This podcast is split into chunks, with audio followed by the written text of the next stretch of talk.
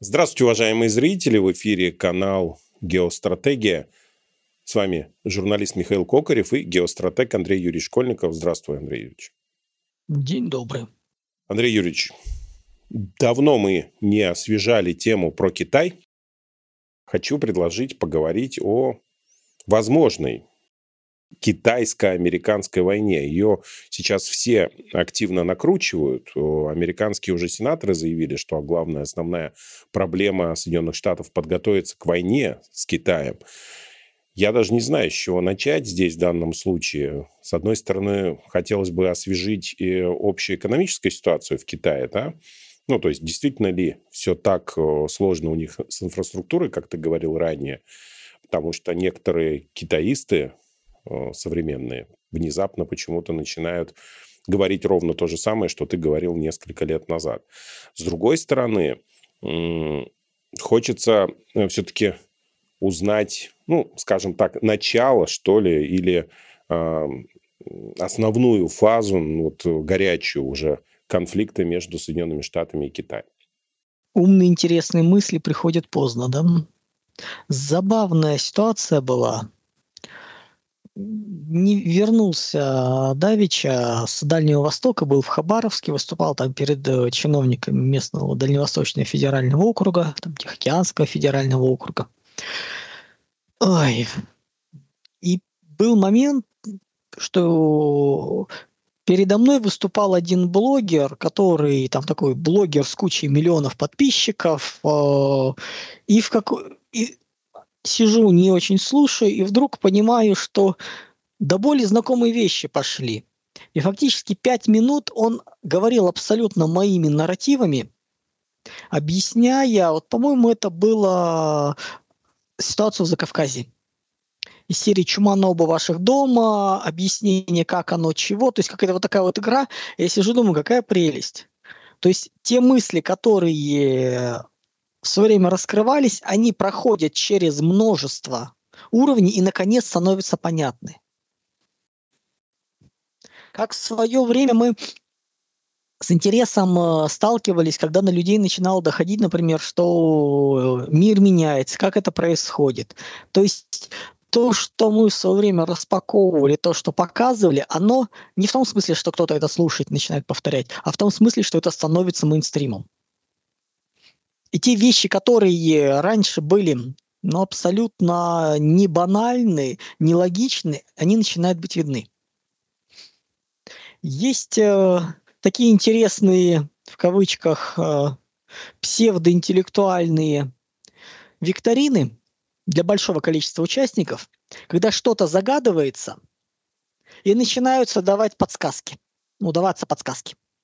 И постепенно подсказки упрощаются, упрощаются, упрощаются, то есть начинают какой-то сложный, которую очень там доли процентов могут понять вообще о чем речь, и заканчивая, ну, из серии э, «Соберите из букв ОПЖА слово «вечность».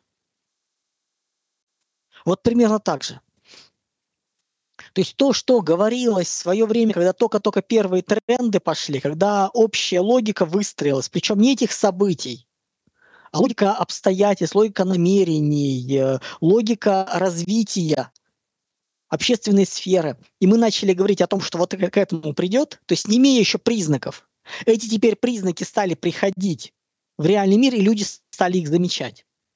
И они начали говорить, повторять то, что есть. Причем э, забавно бывает, почему они повторяют не потому, что они меня наслушались и начинают повторять. Нет, просто те вещи, которые первые разы распакованы, например, мной, они через какое-то время моими же словами начинают распространяться в моем понятийном э, пространстве, перекручиваясь, э, меняясь, достраиваясь, но все равно видна основа. И тут все довольно просто. То есть кто-то это угадывает на самых первых подсказках, а кому-то требуется расшифровать это вот до уровня бабушку подъезда. Поэтому то, что разные китаисты начинают понимать, что у Китая проблемы очень серьезные, и решить их в рамках командной системы не получится, ну это здорово. У любой системы есть порог устойчивости. То, что мы сейчас наблюдаем в мире, это тонкий лед.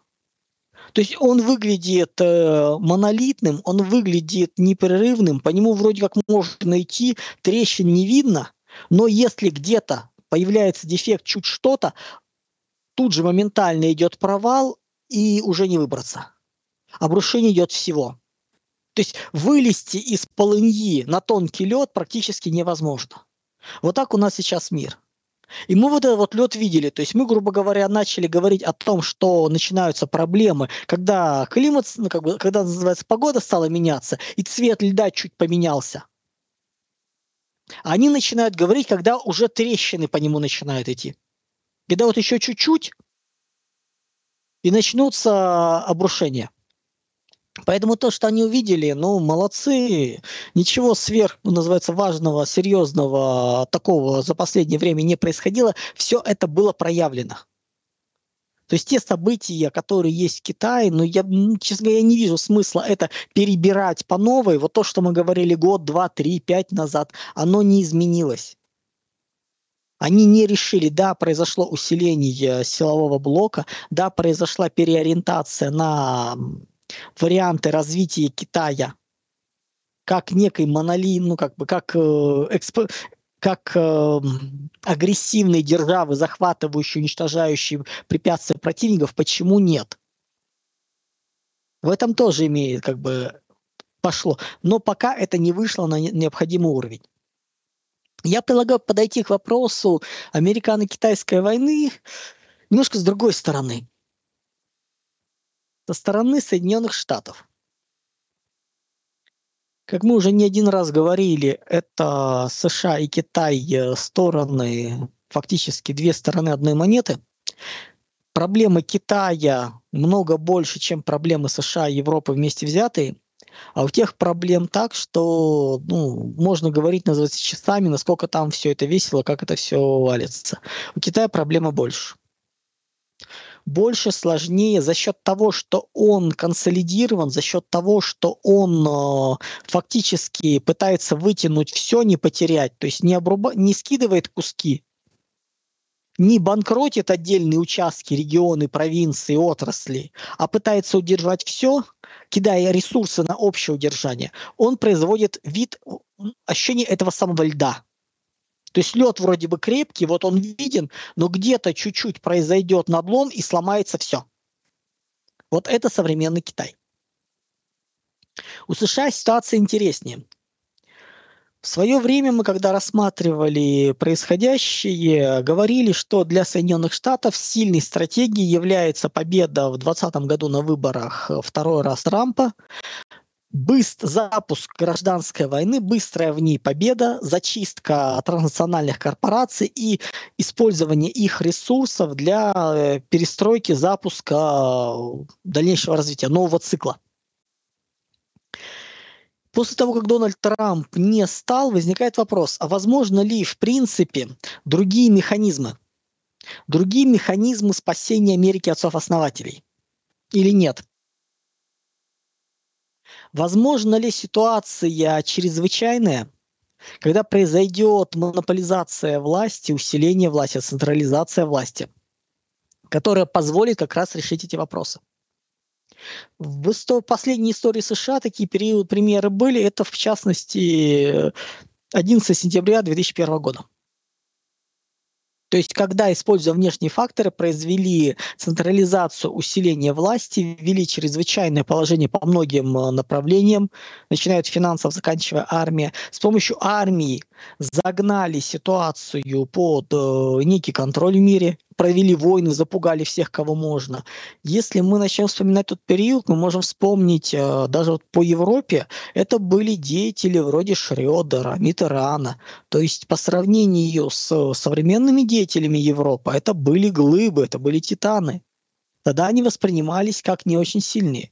Но все познается в сравнении. Тогда во вс- всерьез обсуждали такую вещь, как союз э, Париж-Берлин-Москва треугольник, как э, страны недовольные агрессией Соединенных Штатов в Ираке. Это всерьез был разговор. Но Соединенные Штаты довольно технично это все остановили, зачистили, поправили. Ну и мы наблюдаем ту Европу, которую наблюдаем.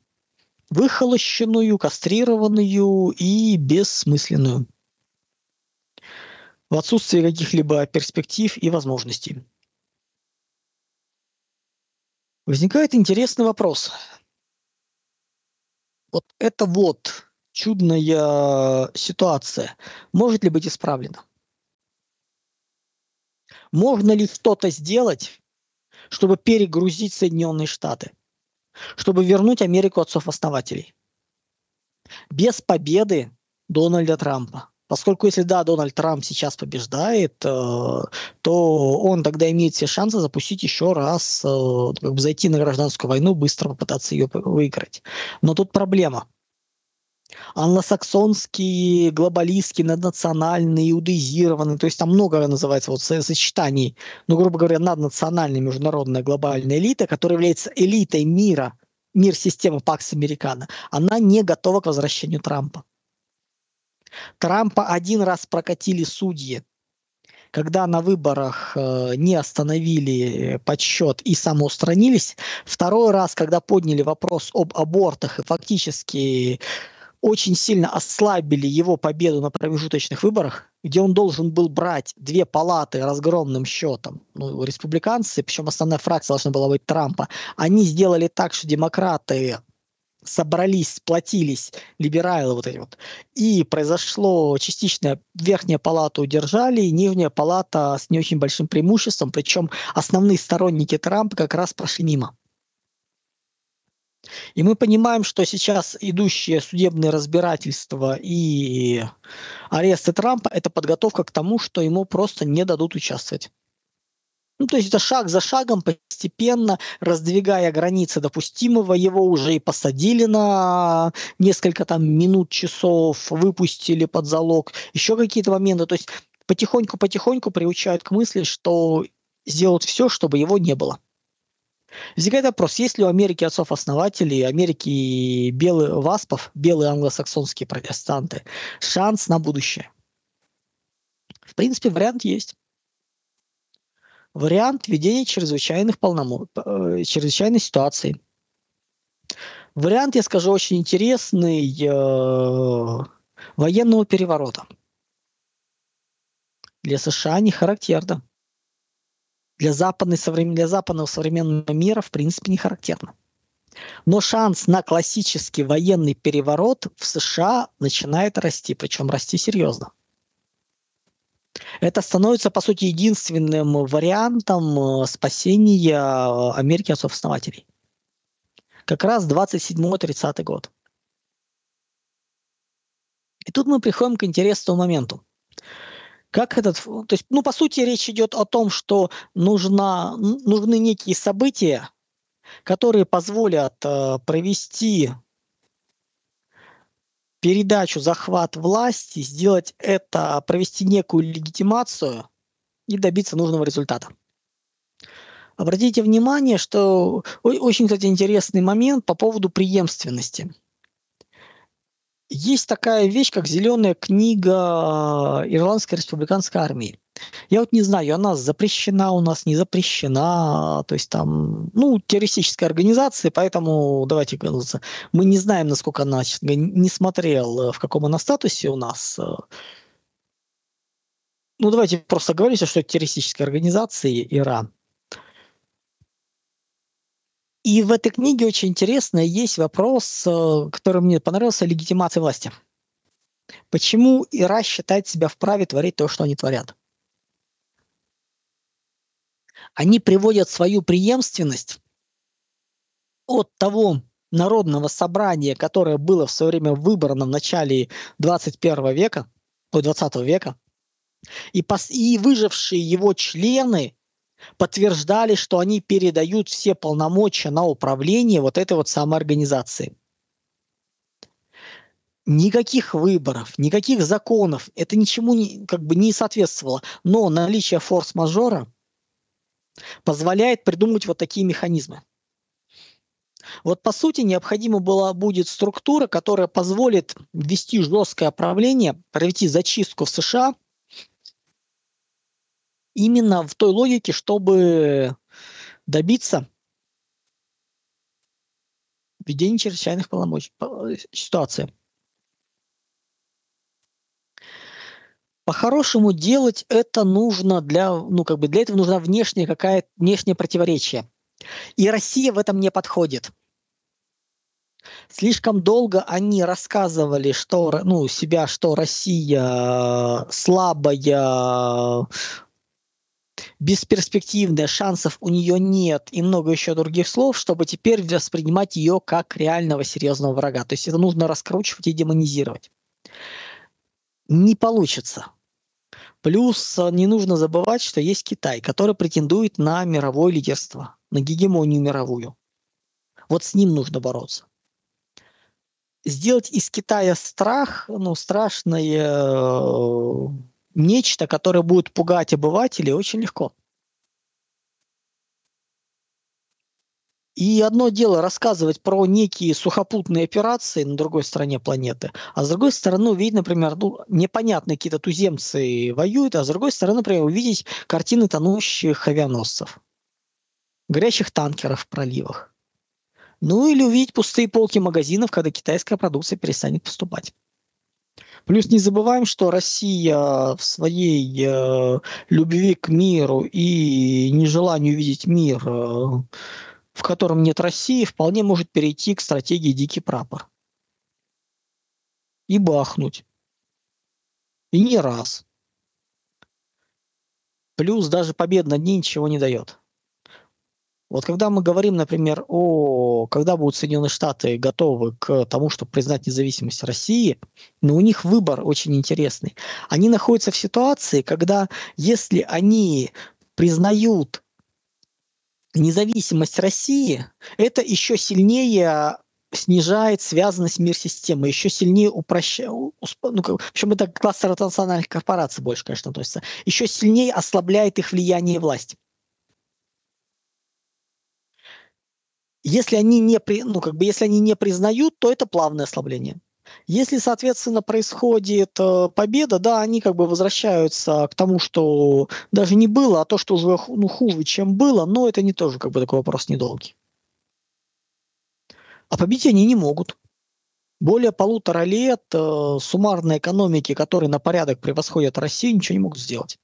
Они накачивали оружием, э, наемниками э, сопредельную территорию и ничего не могли сделать.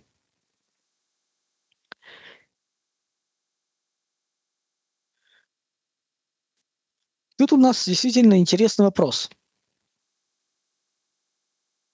Когда, когда США нужно меняться? 25-26 год. Когда социально-экономические проблемы будут накаляться максимально сильно. Они будут к пределу.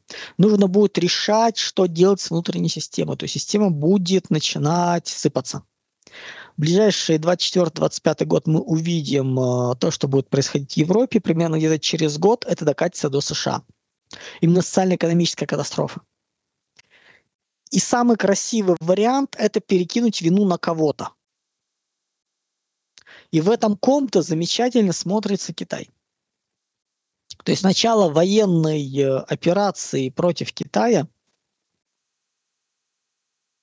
ну, это становится очень интересным шагом.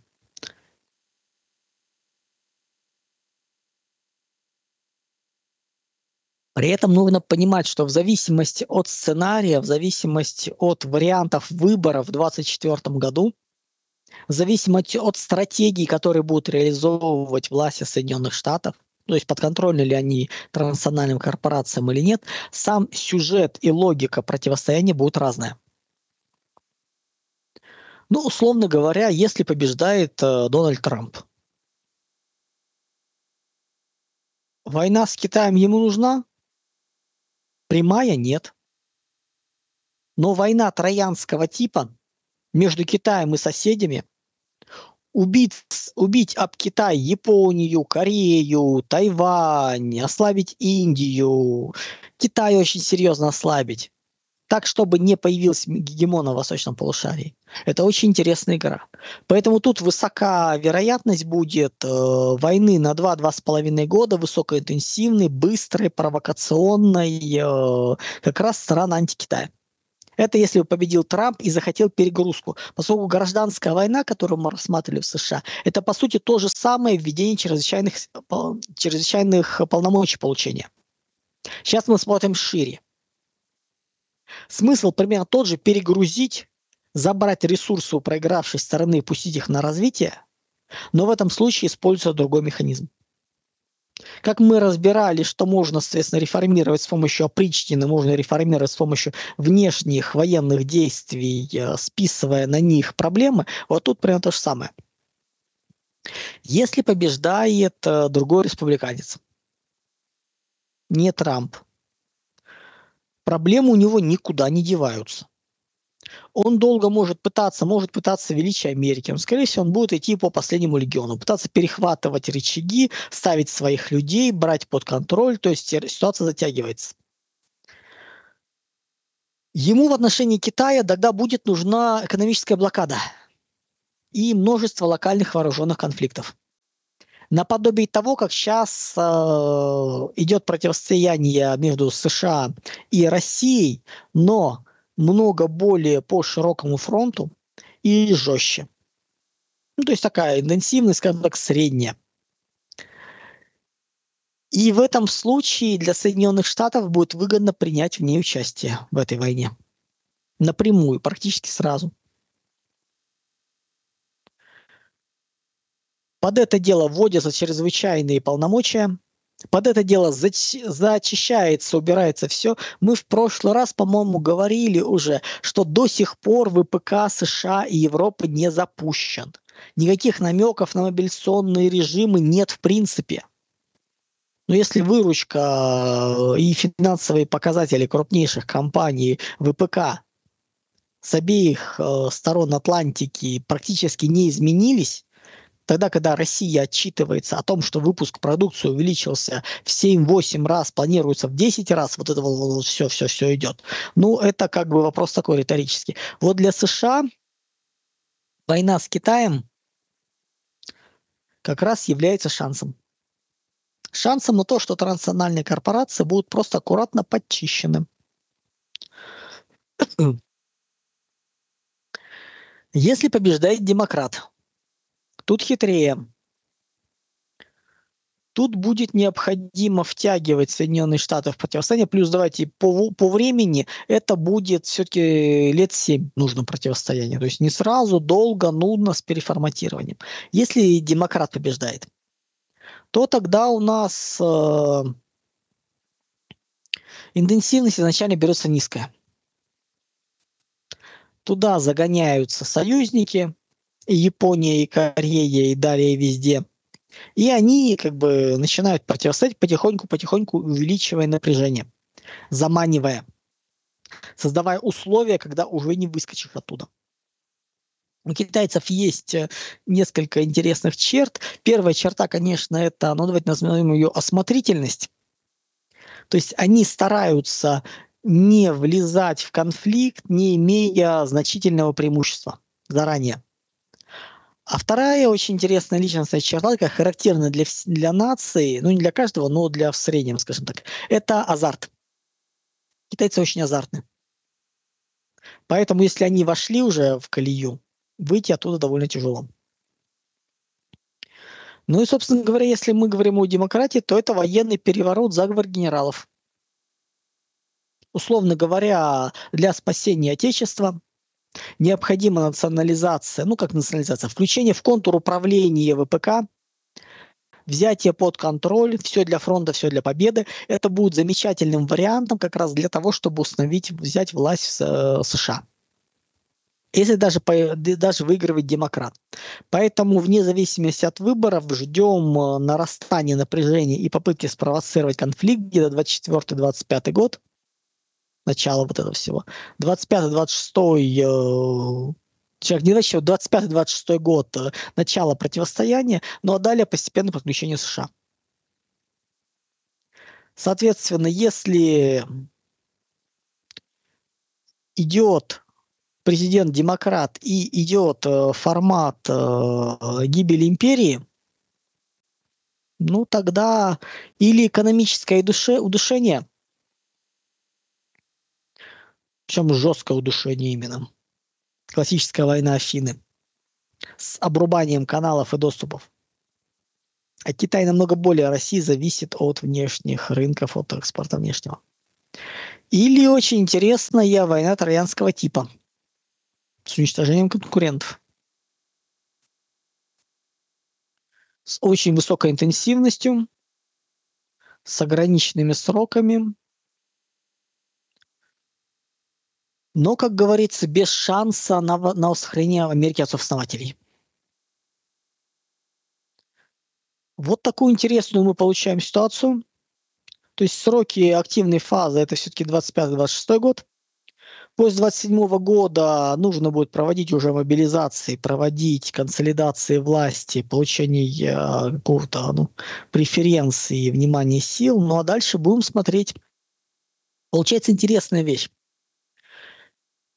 Возникает вопрос, при каких условиях это будет? Не в любом случае. Не просто так. Это может произойти, ну и так, и Соединенным Штатам, и Китаю необходима победа. Необходимо, чтобы другой игрок отошел, ушел. Ну, то есть отказался от каких-либо действий. Сдал назад. В свое время были такие типа, как гуса, гусары. По фильмам, по книгам мы помним.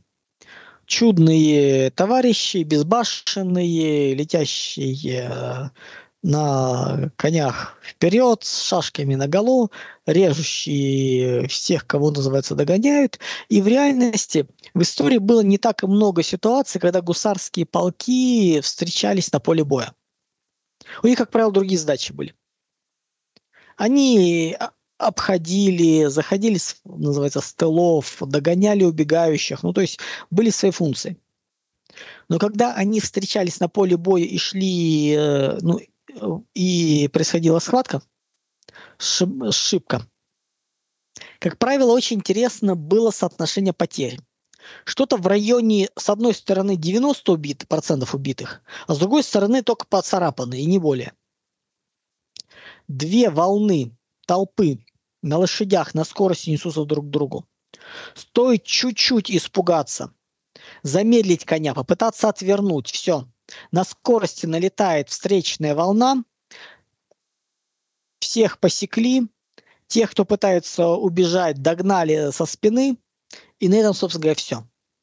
То есть вот эта особенность именно гусарских полков. Вот США и Китай сейчас находятся в этой же ситуации. Им обоим нужна эта схватка для решения своих внутренних проблем, для решения внешних проблем. Но если им так это надо, еще не имеют все шансы на этого, этого достичь но только если никто не моргнет. Никто не отвернется, никто не попытается решить задачу позже. Из серии нам не, не очень-то и надо, давайте посмотрим позже. Нет, такой вариант не пройдет. Все, то есть времени нету. Фактически все свелось к одному такту. Вот такту борьбы. Или вы запускаете, или нет. Как Китай не готов держать удар, мы наблюдали на приземлении Нэнси Пелоси на Тайване. Не так давно. Вопрос был не в значимости, вопрос был в символах, символичности этого прилета. То, что были допущены заявления, то, что информационный фонд позволили раскачать, не одернули, не остановили, не сказали, отстаньте от нас, чума на оба ваших дома, нам ни те, ни другие не интересны. Были намеки, полуфразы, ну, понятно, что не потерять лицо все-таки для Китая очень важно. А там было пон- понятно, что ну, ситуация очень неоднозначная. Ну, а после этого были дерганье, э, учения флотов и прочее, прочее. Тогда Китай не выдержал. Научится ли Китай держать удар, будем смотреть. Если не научится, ну тогда США э, уничтожат потенциального противника и чуть-чуть еще сдвинут э, возможность посуществовать еще такой кластер национальных корпораций. Чуть удержит мир Пакс Американо.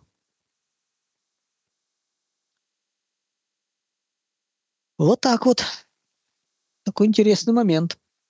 Война становится все более и более интересной. Если несколько лет назад она была мало значима, сейчас она становится значима, но абсолютно по другим принципам, по которым объясняют ее большая часть людей.